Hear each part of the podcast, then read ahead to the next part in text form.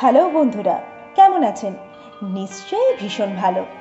Bongcaster podcast চ্যানেলে আপনাদের সবাইকে সুস্বাগতম। আজ আপনাদের সাথে আমি অর্পিতা। আমাদের আজকের নিবেদন, আমার কলমেরই একটা ছোট গল্প, আবহমান।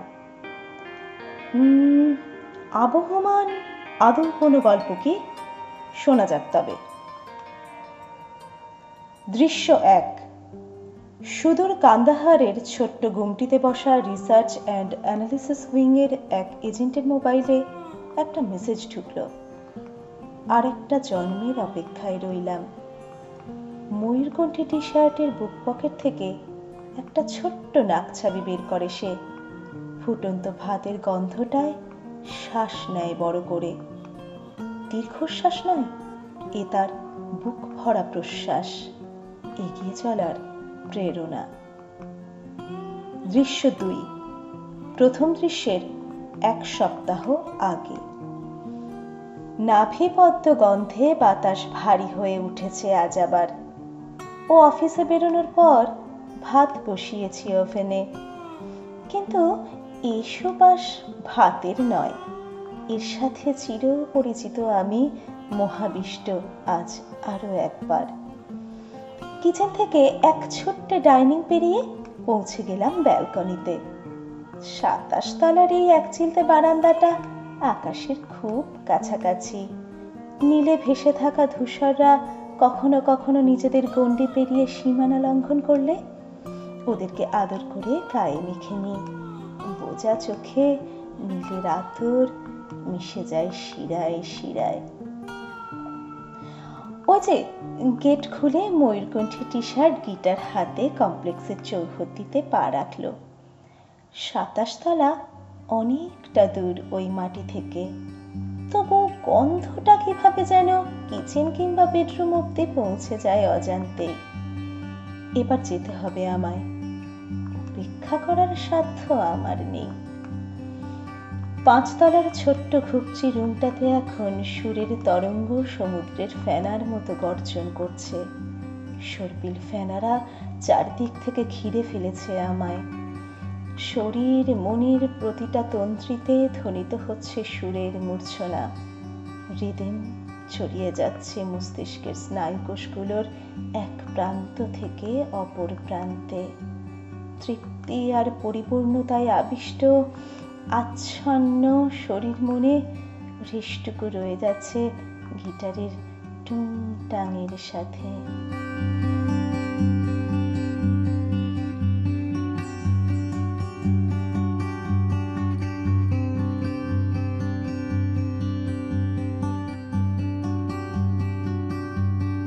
মৃদু থেকে মৃদুতর হয়ে আসছে শব্দ মূর্ছনা ফিরবে না সে আর। নাকছাবিটার মতো হারিয়ে যাচ্ছে ক্রমশ। আবার অপেক্ষা অনন্তে। অবশেষে সাতাশ তলার ভাত পোড়া গন্ধ জিতে যায় পাঁচ তলার নাভি পদ্মকে হারিয়ে দিয়ে আরও একবার টেনে নিয়ে যায় জন্মান্তরে। দৃশ্য তিন।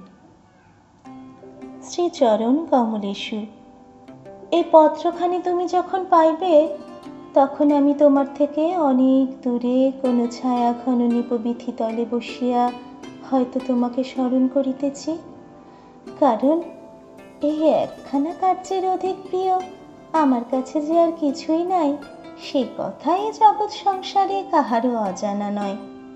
তুমি বিস্মিত হইবে এই ভাবিয়া যে তোমাকে কিছু মাত্র পূর্বাভাস না দিয়া হঠাৎ করিয়া তোমার প্রাসাদ হইতে আমার এরূপ পলায়নের হেতু কি? যেমন ভাবে আসিয়াছিলাম, তেমন ভাবেই ফিরিয়া যাইলাম। যাহাতে তোমার রাজকার্য পরিচালনায় কিছু মাত্র বিঘ্ন না ঘটে। মনে পড়িয়া যাইতেছে, তোমার রাজ অন্তপুরে আমার প্রবেশের মুহূর্তখানি। তোমার নিকট আমার আসিবার সংবাদ ছিল না। আমার কাছে কি ছিল? দীর্ঘ অদর্শন বিরহ, তোমায় একটিবার দেখিতে চাওয়ার সুতীব্র বাসনা আমায় টানিয়া আনিয়াছিল তোমার নিকট। দ্বাররক্ষে প্রদত্ত সংবাদ পাইবা মাত্র তুমি কাল বিলম্ব না করিয়া ছুটিয়া আসিয়াছিলে সিংহদুয়ারে। আমার পুলকের অন্ত ছিল না। দীর্ঘদিনের অসাক্ষাৎ আমাকে উন্মাদিনী প্রায় করিয়া তুলিয়াছিল। সেই গহন নিশীথে অজর বাড়িধারায় বিদ্যুৎ চমকের শিখায় তোমার অপূর্ব মুখমণ্ডল দেখিতে পাইবার মুহূর্ত আমার বাকি জীবনের রসদ হইয়া থাকিবে, ইহাই আশা করিয়াছিলাম। কিন্তু তোমার ওই মৃগনয়নের উদগ্র ভালোবাসা, শঙ্কা এবং কুণ্ঠায় ঢাকা পড়িল কেমন করিয়া, আজও তাহা বুঝিয়া উঠিতে পারি নাই। এতগুলো বৎসর পরে এই সাক্ষাতের এক অন্য রূপ আমি আমার সম্পূর্ণ যাত্রাকালে কল্পনা করিয়াছিলাম। কল্পনা করিয়া আসিয়াছিলাম এক আলিঙ্গনাবদ্ধ যুগল মূর্তিকে, ঠিক পূর্বেকার মতো। যাহা হোক, লোকমুখে তোমার বিবাহের সংবাদ পাইয়াছিলাম।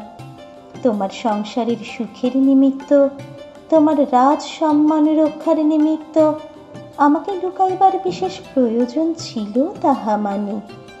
সেই কারণে তোমার বিশ্বস্ত দাসীর সহিত বিনা বাক্য ব্যয়ে দাসী মহলে চলিয়া গিয়াছিলাম। কর্দমাক্ত কণ্টকময় পথ আমার চরণ দুটিকে যে পরিমাণ ক্ষতবিক্ষত করিয়াছিল, তাহার থেকে বহুগুণ অধিক হৃদয়কে চূর্ণ বিচূর্ণ করিয়া দিল তোমার আচরণ। দাসী জানিত না আমার আসল পরিচয় সে আমায় পোশাক পাল্টাইয়া একখানা দাসীর পোশাক পরিতে অনুরোধ করিল। আমিও তাহার দেওয়া কাপড়খানি পরিয়া লইলাম এবং মনে মনে হাসিলাম। জন্মের সময়কালের কথা ভাবিয়া, জন্মের বহুদিন পর অব্দি আমি চক্ষু খুলি নাই, শুধুমাত্র তোমার ওই আঁখি দুখানি সর্বপ্রথম দেখিব বলিয়া। পিতামাতা অন্ধ বালিকার জন্মদানের শোকে বহু বিনিদ্র রজনী যাপন করিয়াছিলেন। তাহার পর গৃহে তোমার আগমন ঘটিলে আমাদের চারিচক্ষুর মিলন হইল। সেইক্ষণ হইতেই তোমাকে আমার এ জীবনের হৃদয়পুরের প্রভুরূপে স্বীকার করিয়াছিলাম। মনের দাসত্ব তাই পোশাকে আসিয়া পড়ায় বিন্দুমাত্র কুণ্ঠিত হই নাই। তাহার পরবর্তী সময়কাল স্বপ্ন বলিয়া ভ্রম হয় আজিকে।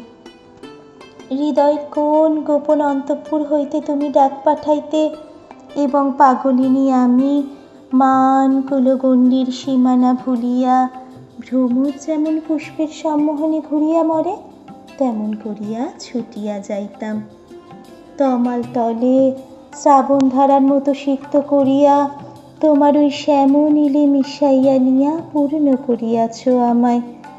তবু দেহ মনের প্রতিটি বিভঙ্গে অবগাহন করিলেও তোমার ওই মেঘ চন্দন সুরভিত ললাটে ঠাঁই দাও নাই এই অভাগিনীকে। তোমার নীলিমার ওই অংশটুকু সযত্নে রক্ষিত রাখিয়াছিলে কোনো এক অজ্ঞাত পরিচয়ার উদ্দেশ্যে। আমাকে যেন তোমার বুঝি সমাপ্ত হইয়া গিয়াছিল। সেই কারণে ফিরিবার প্রতিশ্রুতি দিলেও তাহা পালনের বিন্দুমাত্র প্রচেষ্টা হইতে তুমি বিরত রহিলে। আমার নুপুরখানি যেমন তাহার জোড়া হারাইয়া গৃহের এক কোণে নিভৃতে পড়িয়া রহিয়াছে, আজিকে তাহার প্রয়োজন ফুরিয়াছে। আমিও তেমনি সমস্ত শৃঙ্গার ত্যাগ করিয়া শ্রীহীন হইয়া সংসারের এক কোণে ধুলার ন্যায় কোনরূপ কাল যাপন করিতেছিলাম।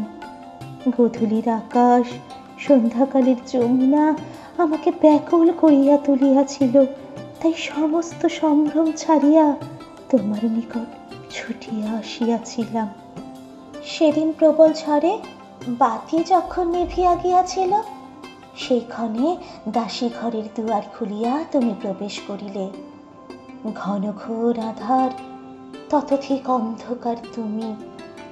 আমার প্রাণাধিক সখাকে সেদিনও চিনিতে পারিলাম না। কাহারও যেন মায়া বেষ্টনী ঘিরিয়া রাখিয়াছিল তোমার চতুর্দিক। বুঝিলাম, এ গণ্ডি হইতে তোমাকে বাহির করিবার প্রচেষ্টা বৃথা। স্বেচ্ছায় তুমি বেরিয়ে পড়িয়াছ। এ ক্ষুদ্র রমণীর চতুর্দিকে আরও নিবিড় আধার ঘনাইয়া আসিল। ভয় হইতে লাগিল হারাইবার ভয়।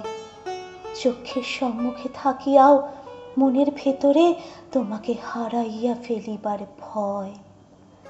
ইহা হইতে দূরে যাইয়া হৃদয়ের গভীরে প্রাণপ্রিয়কে অনুভব করা তাই অধিক সুখের বলিয়া মনে করিলাম। আমি জানি, তোমার জীবনের উদ্দেশ্য আমি নহি। এক মহাযজ্ঞের হোতা হইবার কারণেই তুমি আসিয়াছ ধরাধামে। আমার জীবনের উদ্দেশ্য কি তবে? শুধুই তোমার আনন্দ দায়নি। আমার এই বিরহ জ্বালার অংশীদার যদি নাই হইতে পারিবে, তবে আমাকে সৃষ্টি করিয়াছিলে কেন হে প্রভু?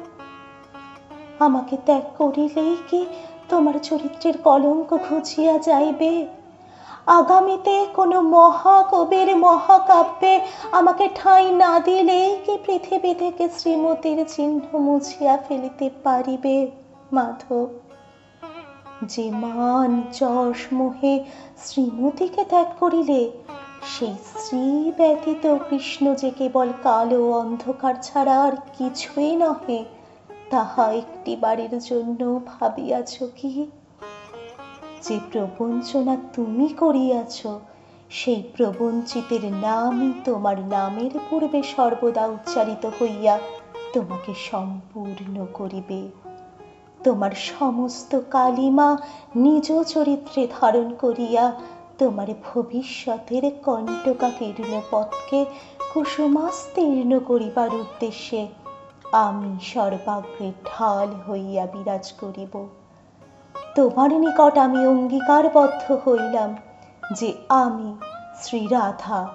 বিরহা নলে জ্বলিতে জ্বলিতে সান্ধ্যকালে যমুনার কালো জলকে, আকাশের মেঘরাজিকে কৃষ্ণরূপে প্রেমের আরাধনা করিয়া যাইব আজীবন। ঘটিয়া যাইবে জন্ম হইতে জন্মান্তর। ইতি শ্রীমতী। দৃশ্য চার অশ্রু সরোবর হইতে এক ফোঁটা মতির ন্যায় অশ্রুবিন্দু পত্রের উপর পড়িয়া কৃষ্ণ শব্দটিকে অস্পষ্ট করিয়া দিল। সেই স্থানে কেবলমাত্র শ্রীটুকু উজ্জ্বল হইয়া রহিল। তোমাকে প্রবঞ্চনার কারণেই এ পৃথিবী বিরোহিণী রূপে তোমাকে চিনিবে এবং পুজিবে রাধা। এবং আমাকে চিনিবে প্রবঞ্চ প্রতারক হিসাবে। ভগবান রূপে আমার পার্শ্বে সর্বদা তোমার স্থানই রহিবে, আর কাহারও নহে। এভাবেই আমাদের ভালোবাসা অমর হইবে ধরাধামে। রাধা বিনা কৃষ্ণ অসম্পূর্ণ রহিবে চিরকাল। তুমি তুচ্ছ নারী নও, রাধা কৃষ্ণেরই আর এক অংশ। সেই কারণেই তোমাকে বিবাহ করা কৃষ্ণের পক্ষে সম্ভব হয় নাই। এ কথা কেবলমাত্র মাধব ব্যতীত আর কেহ জানিবে না। পার্থ আপনার দর্শন প্রার্থী প্রভু। আসিতে আজ্ঞা হোক। উঠিয়া দাঁড়াইলেন মথুরা নগরপতি অগ্রসর হইলেন দুয়ার সম্মুখে। পত্রখানির উপর তখন একখানা মঞ্জির, পাশে রাখা মোহন বাঁশির শোভা বর্ধন করিতে থাকিল।